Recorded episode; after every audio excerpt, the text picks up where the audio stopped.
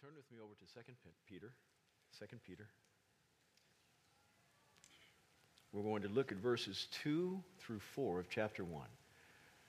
2 Peter chapter 1, verses 2 through 4. The title of the message is The Word of God Pathway to Life and, and Godliness. The Word of God, Pathway to Life and Godliness. Verse 2, it says, Grace and peace be multiplied to you in the knowledge of God and our Lord Jesus Christ, seeing that his divine power has granted to us everything pertaining to life and godliness, through the true knowledge of him who has called us by his own glory and excellence. Verse 4. For by these he has granted to us his precious and magnificent promises, so that by them you may become partakers of the divine nature, having escaped the corruption that is in the world by lust. Lord, help us as we study today. Amen. Three things I wish to concentrate on this passage. One, that there are precious promises, valuable things. They've been granted to us. Two, we, we have the privilege of being partakers of divine nature. And three, we have the privilege of, of escaping. Peter is known for his directness he doesn't beat around the bush much. He's trying to make sure that people get the point and generally get it in a hurry. And this is why he writes differently than the, than the Apostle Paul. Though the Apostle Paul could never be described as anything but an A personality type, a very direct man, he spends a lot of time in the first few verses of his letters, his epistles, uh, massaging the environment Paul, an apostle of Christ Jesus, called by the will of God, servant to you. Greetings from Paul, from me and Timothy and all who are with me. May the grace of God be with you. And he goes on with these very long introductions, helping them understand, first of all, he's credible in his ability to speak and write. Uh, making sure that there are others who are introduced in the process so that he doesn't look like a, a lone ranger, and trying to give a, a good welcoming uh, right hand of fellowship before he gets into the, the meat of his, of, his, of his letter.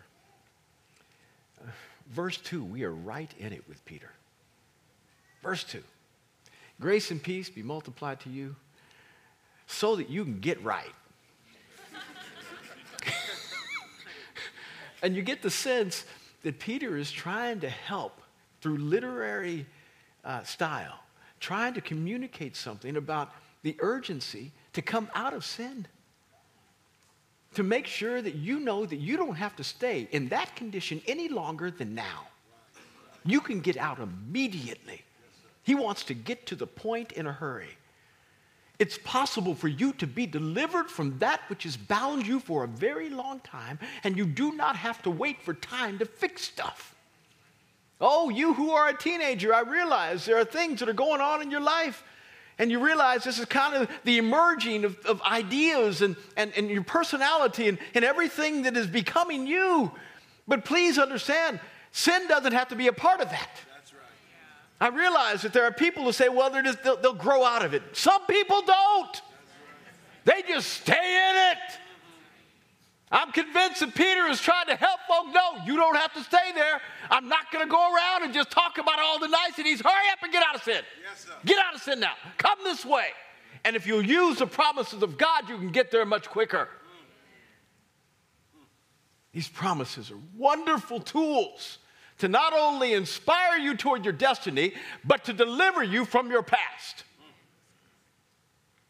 But we hardly ever use them because we are satisfied with just not being completely wicked. At least we aren't as bad as we used to be, or we're not as bad as fill in the blank. The worst criminal you have ever met, the one that's in the papers that you know you, you everybody defines him as bad. But you're not one of them. You, you, you, you, haven't, you haven't done anything worthy of incarceration, or at least been caught.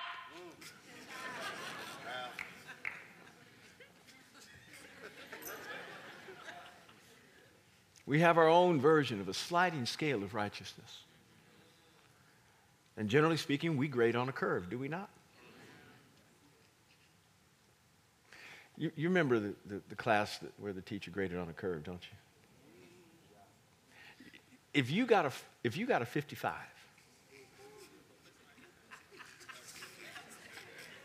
and you realize the guy next to you got a 58, and the girl in front of you got a 62, and the fella behind you got a 42, you're sitting there thinking, I'm, I'm good.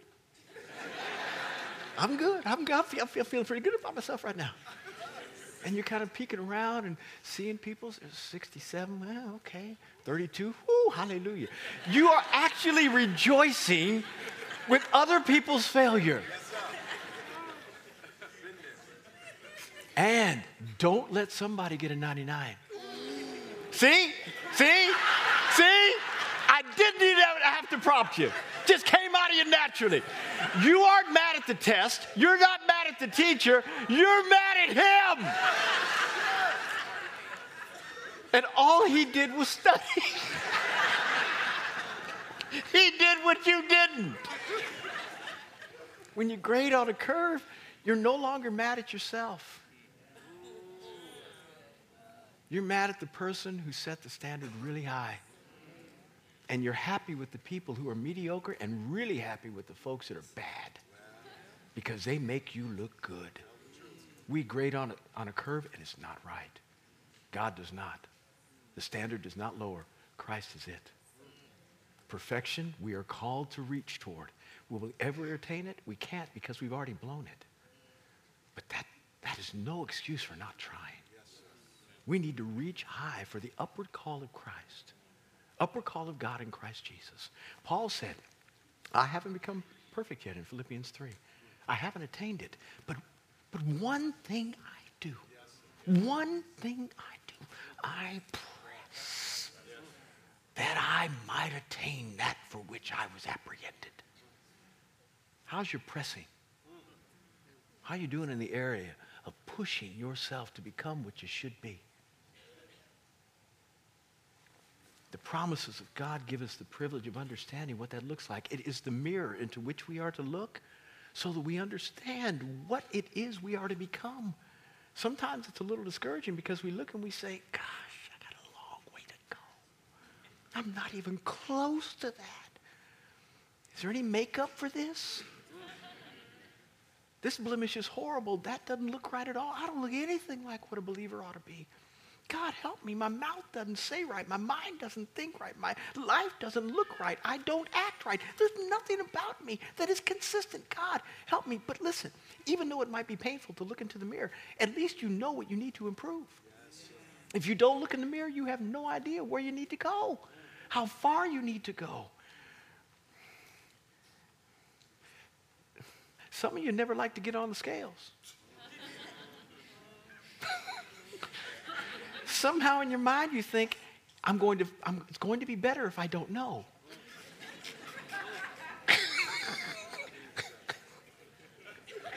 I'm not here to mess with you too much. I'm really not. But I'm just thinking, what's, what's wrong with you? Only correct self evaluation at critical steps is going to help you know how far you've come and how far you need to go. Get on the scale. Now, you don't want to get on it because you don't want to know. I know, I know. But you won't change if you don't. The Word of God allows us to see where we need to go, how much we need to change. These precious, first of all, these promises are valuable. There is gold in this Bible, precious jewels, diamonds. If you do not read it, you are leaving your inheritance on a shelf. You're allowing it to, to just sit there and never be utilized for your benefit when God left it for you. If somebody had left a brother a billion dollars and you knew about it and he had not claimed his inheritance, wouldn't you look at him strange? What is wrong with you? Your daddy loved you like that. He loved you. I didn't I had a daddy, he loved me, but he didn't love me like that. He couldn't. He didn't have the resources your dad did. Why haven't you picked up your money? All of heaven wants to know. Why haven't you picked up your money? Why are you just letting it? Why don't you read your Bible every day. David said it like this I have valued your word so much in Psalm 119. I treasure it and I put it in my heart that I may not sin against you. We forget that's we, we forget where the people were in the Bible when they said what they said. And we think they had all that we have in order to say what they said. But David only had a few books. He had the Pentateuch, Genesis, Exodus, Leviticus, Numbers, Deuteronomy. He had Joshua. He had Judges. Maybe Ruth. Mm, Samuel. He, he was living with the Samuel, but I don't think he had Samuel yet, meaning First Samuel. That was written afterwards because we see that Samuel dies in his own book. So he dies at the end of the second book. So, you know, he only had about seven books. And he said, I'm going to take what I got and put it in here. Yes, How much do you have again? You got 66. 66. God spoke a whole lot more after David. Mm. You have so much more value to put in your soul, making regular deposits of his promises in your life. Why? So that you may not sin against him, so that you won't offend him, and so that you'll know what you're supposed to become and what you're supposed to do. These promises are precious, they are valuable, and you need to hold them in high esteem. I realize if you've got a Bible, I hope you don't have to do this before you open it.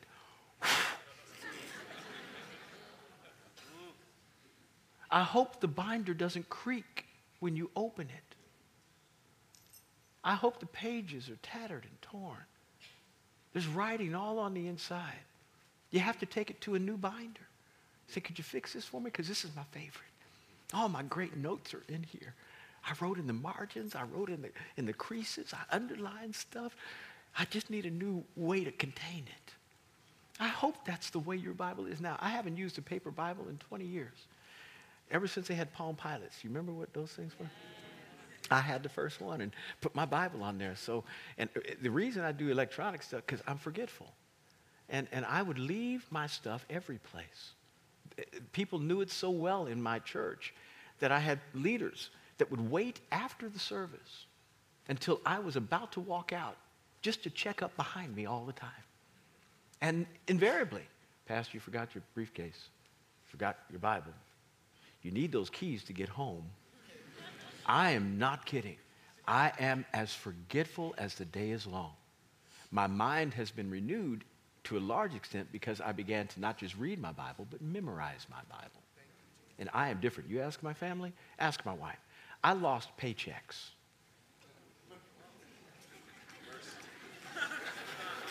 Go ahead, go ahead. I know. I know what you're saying. And it's all true. Guilty is charged, and every accusation and funny statement you're saying in your brain right now that you don't want to come out of your mouth because you respect me, I get it. That's how bad off I was. And I have changed so much, but I helped myself change by not only renewing my mind according to this word so I learned how to remember better, but consolidating my life so that I only had one thing to carry. And so I said, I will put my Bible on my phone. That's always with me. And so I read my Bible. But I'm telling you, it's every day. And do not, don't you excuse the fact that you're a pastor. You have to read your Bible, Brad. That's your, that's your profession. That's your job. I was doing this before I was paid to do it. I love my Bible.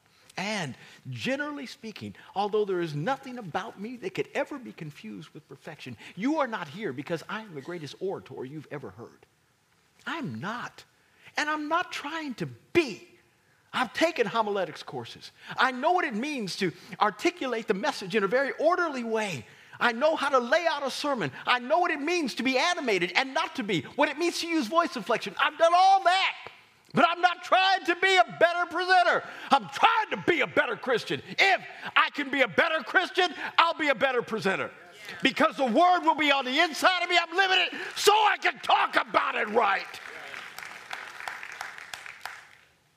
I love these promises. They are precious to me. The most valuable thing I've got is what God has said to me.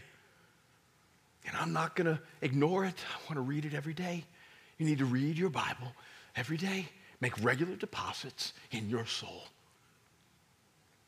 And then Peter does what he can. He, Peter is not, he's not a wordsmith. He, he's not, now, now, the Bible is written in, in, in sixth grade grammar, in prose that is, is legible for a sixth grader. Nobody is trying to, to it, it, as they write, nobody is trying to communicate with those who live in the ivory towers of intellect. They're trying to communicate with the masses. But Peter does his best to bring it down to even a more understandable level, in that he realizes Paul writes stuff I don't get. He said it's really hard to understand what that man's talking about. And so he goes on the other side and says, Let me just say it real plain. And he says, Not only are they precious, these promises, this word, and he, but he describes as best he can the impact on the person who actually uses them. The best superlative he can come up with magnificent. Magnificent. These precious promises are magnificent when they are employed. When you begin to put them in your life, they do amazing things. They change you from the inside out. They allow you to see the circumstances that do not change differently because you are different when you see them. They allow your heart to be that which used to be all messed up and foul and, and leaning in the wrong direction. Now you're trying to do right all the time. Where it used to be knee jerk, that when somebody would verbally assault you, you'd have a comeback immediately that would put them in their place. Now you're checked. I mean, it, the words get to about here. They get to about here, and then all of a sudden you feel this break from Jesus. He puts his foot right up at squealing tires, screeching. And you want to. I'm going to pray for you.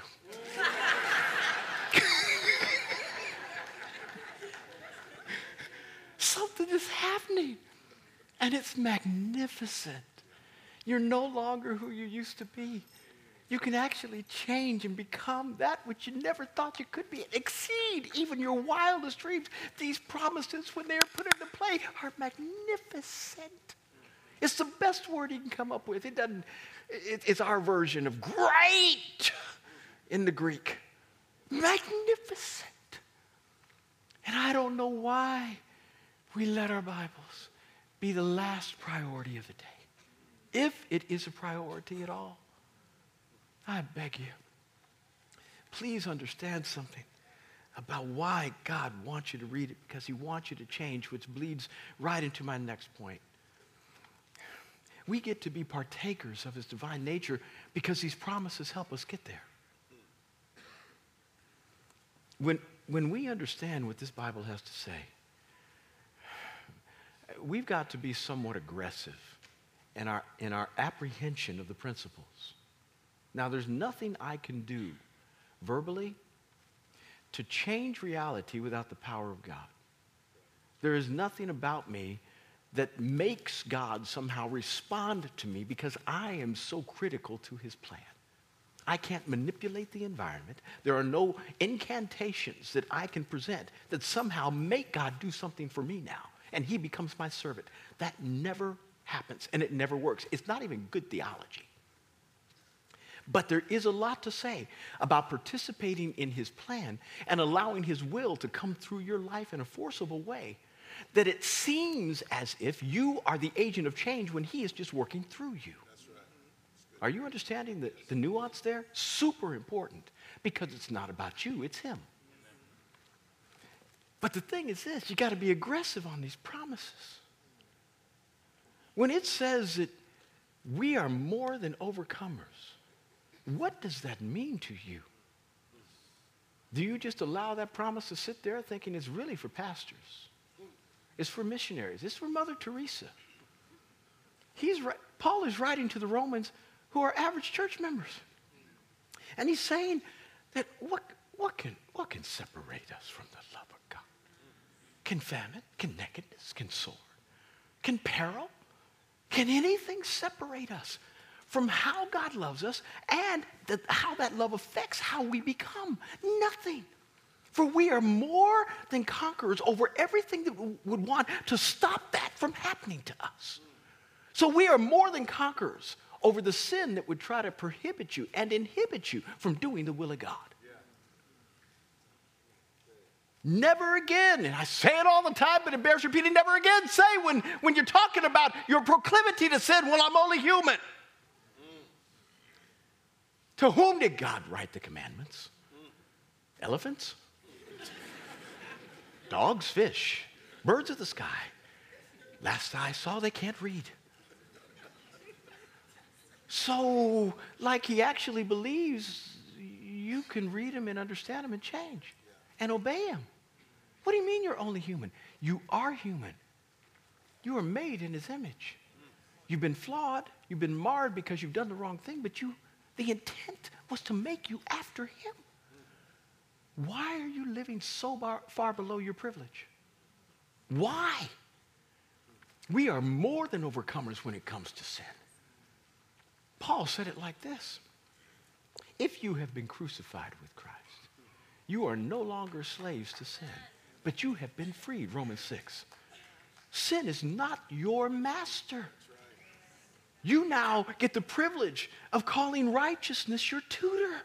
You can live right. You used to be bent this way, always thinking about that which was going to benefit you and being selfish and trying to get what you could out of anybody who had what you thought you needed. And now you're bent the other way, whereby you're trying to give everything away to people who don't have. Even trying to be nice to your enemies. Can you get that? Loving your enemies. What, how does that happen? Except that these promises get on the inside of you and you overcome the self preserving techniques that have allowed you to live far below your privilege. We're called to be in his image, partakers of the divine nature. There is never, you're, a qualifying statement. You will never be him. You can't be, you can't be God. Some people think they are. Some people live like they are, though they don't think they are. They are, they are self determinative. They don't consult him, they don't obey him. They, they do what they want to do. And as a result, they are acting like their own God. But you can never be him. And if you try, you really make a bad him. You're a really bad God. Because God, by definition, is eternal. He is infinite in his being. You are confined. You can't help the, the guy who just had a flat tire on 28 because you're here. God can, God is every place. He can take care of the needs of the fellow who's in, in, in India right now, crying out, trying to figure out who he is, and not be distracted by his call to meet your need. He is every place at once. He is infinite. And he is eternal, meaning he never had a beginning and he will never have an end. You had a beginning. So there was a time, even though you believe you are self determinative, where you couldn't determine yourself. And, and, and, and, and, and that never happened with God. You are dependent upon others to not only have your being, in that you were born, but you're dependent on others to continue your being. You are too dependent to be a good God because everybody else has to provide for you. I.e., did you write your own paycheck? Is your name on the dotted line? And even if you did, say you're self employed, did you buy your own goods? I know I'm, I'm insulting your intelligence. But you had to have somebody who had a need that wanted what you had in order to supply what you need. We're all needy on this planet. Though you cannot be him, he intends for you to be like him. That's how he made you. And if there's anything you need to apprehend with aggression, it's the fact of this that he has made you in his image. And if you are living far below that, then you need to fix that. If you're thinking not like him, if you're not speaking like Him, if you aren't acting like Him. You need to fix that because He called you and created you to be in His image. And there aren't enough believers out there that are living, speaking, and thinking that way. And so none of the, uh, most of the world doesn't want to have anything to do with that which is called the church. Because they say they're Christians, and then they say other stupid stuff too. It makes me just scratch my head. They said they were a Christian. Then they do stupid stuff. I said, wait a minute. They really they ain't no difference between them and me. They just think Jesus is Lord. That's all. They think Jesus is Lord. He's not of their lives. No function. They just think it. And we have reduced in Western Christianity, Christianity down to a common belief system that agrees with Scripture. An orthodoxy that we can assent to in our mind without living with our lives. And nothing about Scripture ever separated the two. When you look at disciple, it was all about people who believed and lived it. In fact, you didn't, you didn't know whether they were a real Christian unless they lived it. That's the way all of the New Testament looks. And yet we have somehow separated our practice from our belief. Never was it intended to be so. We are intended to be the image bearers of Almighty God in character, in thought, and in deed. And if you are living far below that, you need to reach higher every day. Are you listening to me? And please, even though I'm being very strong about this, which is my job as a preacher, I know I have far to go. Again, there's nothing about my life that could ever be confused with perfection. But I sure am better than I was last year. I'm better than I was last week. God is continuing to mature me and help me. Why? Because I'm hiding His Word in my soul. As long as I continue to wake up, there's more for Brett to be, and there's more for Brett to do. Partakers of this divine nature. More love, if you don't have enough. More patience, Galatians 5 22. More kindness, more joy, more peace, more self control, more faithfulness, more gentleness. These things are, are yours because they are the fruit of the Holy Spirit being in your life. They are the character traits, character traits that help us to find God in His nature. And they are yours if you will apprehend them. Be aggressive about it. I'm aggressive about these things. Sometimes I, uh, people accuse me of being too aggressive. Guilty as charged, and I don't think I'm going to change. You know the, the prayer Jesus prayed, we, we call it the Lord's Prayer. It's affectionately named that. It's, it, it was never intended to be a prayer that, that was to be prayed by rote, meaning just line after line. It was intended to be an outline through which the disciples would then insert the things of import import so that they would know how to pray. and there's, it's, it's not only important that you understand the topics of the Lord's Prayer, but you understand the way it is written or the way it is said. And there are a couple of lines in there that use uh, the, the literary style of parallelism. And we find that most often in the book of Proverbs, where it will say something like, uh, In all of your getting, get wisdom. In all of your gaining, gain understanding the writer of that particular proverb is trying to say the same thing in a different way so he can re emphasize his original point. It's called parallel construction. Jesus is using that in two lines of the Lord's Prayer.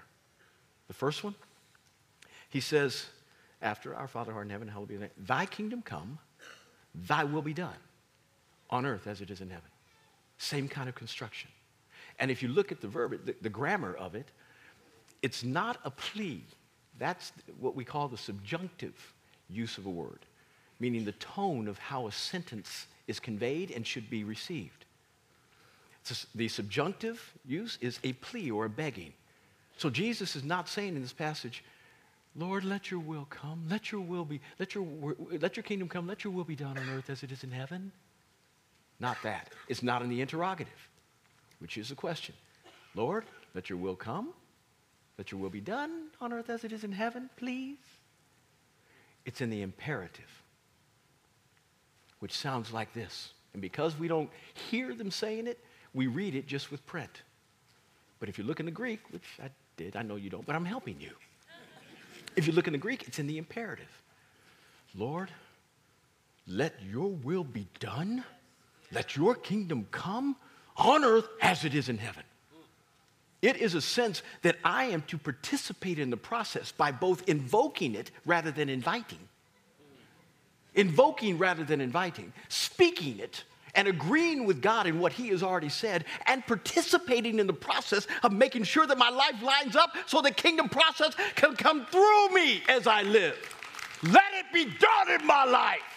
Let it be done in my family. Let it be done in my marriage, my children, my workplace. Let it be done in my church. Let it be done in the athletic communities. Let it be done every place.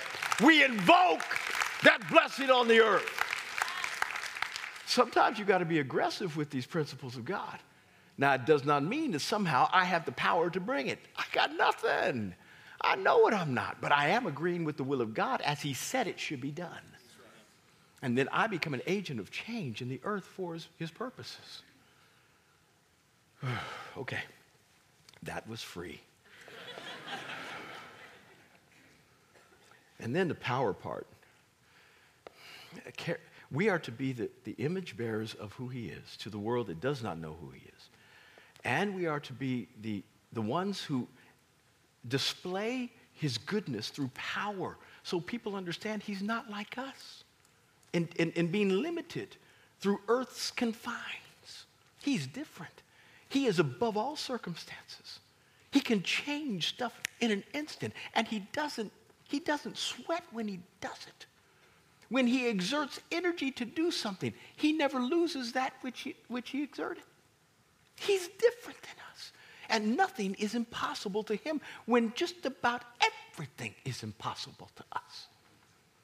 And when we come with both his character and his power, we give a panoramic view of who he is to the world. We ought to be believing regularly that we can pray for people when they're sick and see them healed. Jesus thought it was so normative. This supernatural stuff, he said this. Now, Mark 16. If you believe, these signs are going to follow every place you go. You'll cast out demons. You'll speak with new tongues. You'll be able to tread upon serpents and scorpions. They won't hurt you. If you drink any deadly poison, you're good. This wasn't a major change, uh, an expectation for the disciples. All he was doing was reading from the script of normality.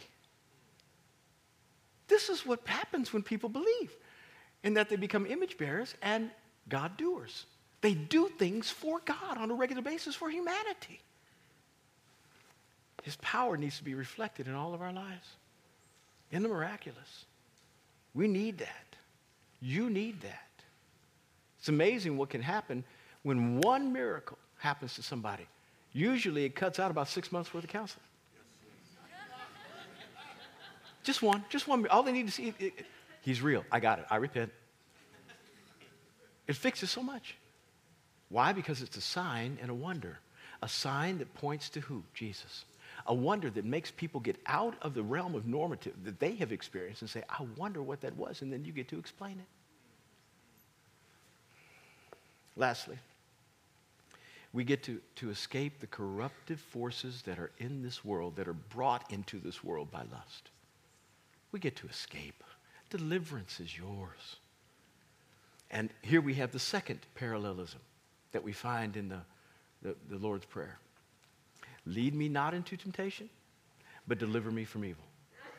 Same kind of thing. Saying the same thing in a different way so he can re emphasize what he said in the beginning.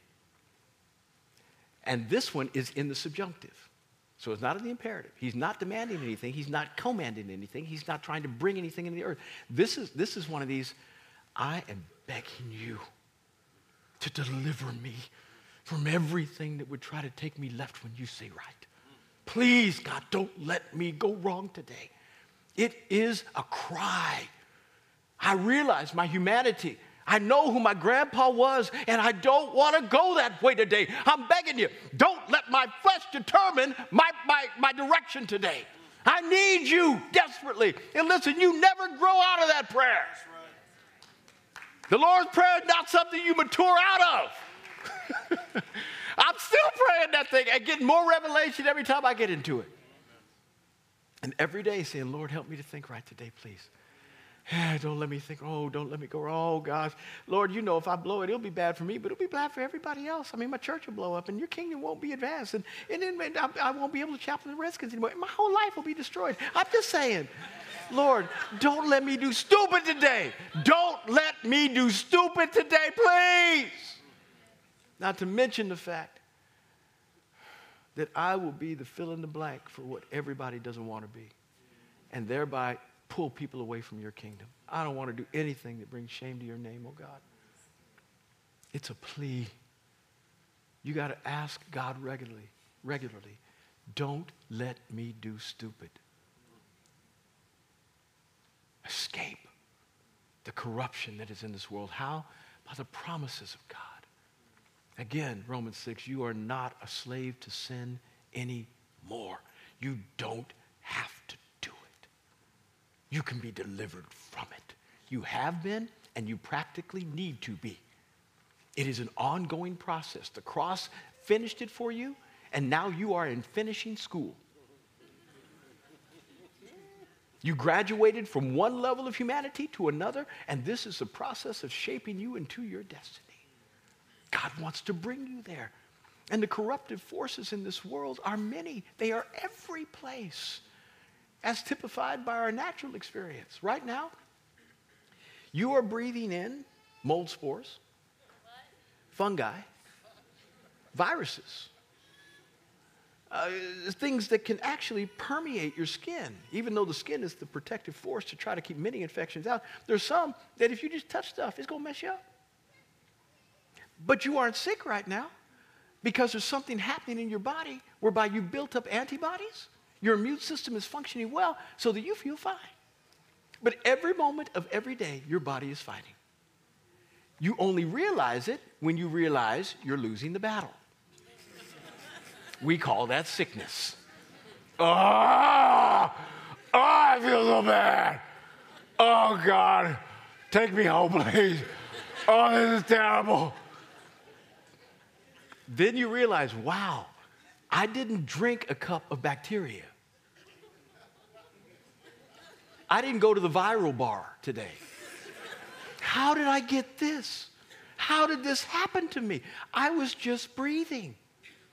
That's all I was. I was just living. And I got sick. How this? Every day, something's going on. But God has provided a very good immune system that allows you to live normatively in health. Corruption is every place in our spiritual environment. Every place. And you don't realize how you're being affected by it until you sin. When you can just go on about your life, listen to WTOP on the news, and everything's just fine. But something hit you last night when you were watching that movie that was more than R rated. Something hit you and you don't even know it. You think you're strong enough to handle it. I'm, good. I'm good. That doesn't affect me. Hmm. And the enemy's just biding his time. Because all he's done is plant some really good seeds on the inside. You don't even know what he's done yet until you get sick. And you say, How did I wind up here? I didn't mean to commit adultery. I didn't, I don't know how, I don't know. I, why did I take that money? I'm fine. We, we, yeah, we struggle a little, but why did I do it? That was stupid. What was I thinking? You weren't. Why do people do wrong? Because they are not escaping on a regular basis. They aren't, they aren't looking at the opportunities that God provides through His Word to run. In this world, there are temptations. 1 Corinthians 10 13 says, For every temptation that is common to man, God provides a way of escape so that you can bear up under it. Now, that passage has been used for a lot of stuff and it's been extrapolated beyond that which Paul intended to, to somehow mean God never gives you more than you can handle. I wish that were true. I so wish that were. He gives me so much more than I can handle. Burdens to bear. Namely, I mean, if, if, even if you're a Christian, the first thing you can't handle is a cross. You die. He starts with what you can't handle. And after that, he just keeps loading stuff on. Why? Because all the burdens make you bend your knee and bow. You realize what you can't do and how much you need him. And then you begin to cast your cares in a skillful way upon him. That doesn't mean you don't carry him, it just means he helps. But the passage means this every time there is a temptation which comes upon you, and there are none that are not common to everybody, meaning somebody has seen this and overcome it. Somebody has gotten victory out of this defeat. Every time there's a temptation that comes upon you, he provides a way of escape. What you need to do in every building there is. He, in this building, everybody turn around, look at that right there, and y'all look at that one there. On the top of those doors, ex- exit signs. So that if something happens bad in here, you know how to get out of here. There's an exit sign with every temptation. There's a way of escape. When the house starts burning down around you, don't burn with it. There's a way to get out of the house. Do what Joseph did. Ain't no shame in running. No shame in running. Uh-uh, you aren't that strong. You are not that strong. You're not that strong. Run. Fast, deliberately, and if you leave your coat, good. Don't go back and get it. Macy's, Nordstrom, they make new coats. That's what Joseph did. Woman came to him. She was married. She said, Sleep with me. He said, No. She began to advance him. He ran so fast. She took his coat. She was trying to hold on to him. He ran out of his coat and kept going. True story. I didn't make that up. He said, This is the only thing I can do to keep myself safe. What do you do to keep yourself safe? These promises allow us the privilege of knowing what it looks like to be delivered from that which would try to corrupt our soul. That we do not have to live in sin. We don't. And sin messes everything up and everybody up. But if you don't know how the saints prior have overcome these things, if you don't read your Bible on a regular basis, if you don't have these promises down in your soul about what victory looks like over sin, you will fall. And I don't want you to do that. I'm begging you, get in this Bible. Let these promises begin to define your future. You do not have to be the same as you've always been. You can be different. I'm testimony of it. There are many in this church who are testimony of it. And I want you to be confused as the most right person that all your friends have ever met. You stay with them long enough, they'll realize you're not. But let them be confused for a minute. Just for a minute. Just for a minute. Let's pray.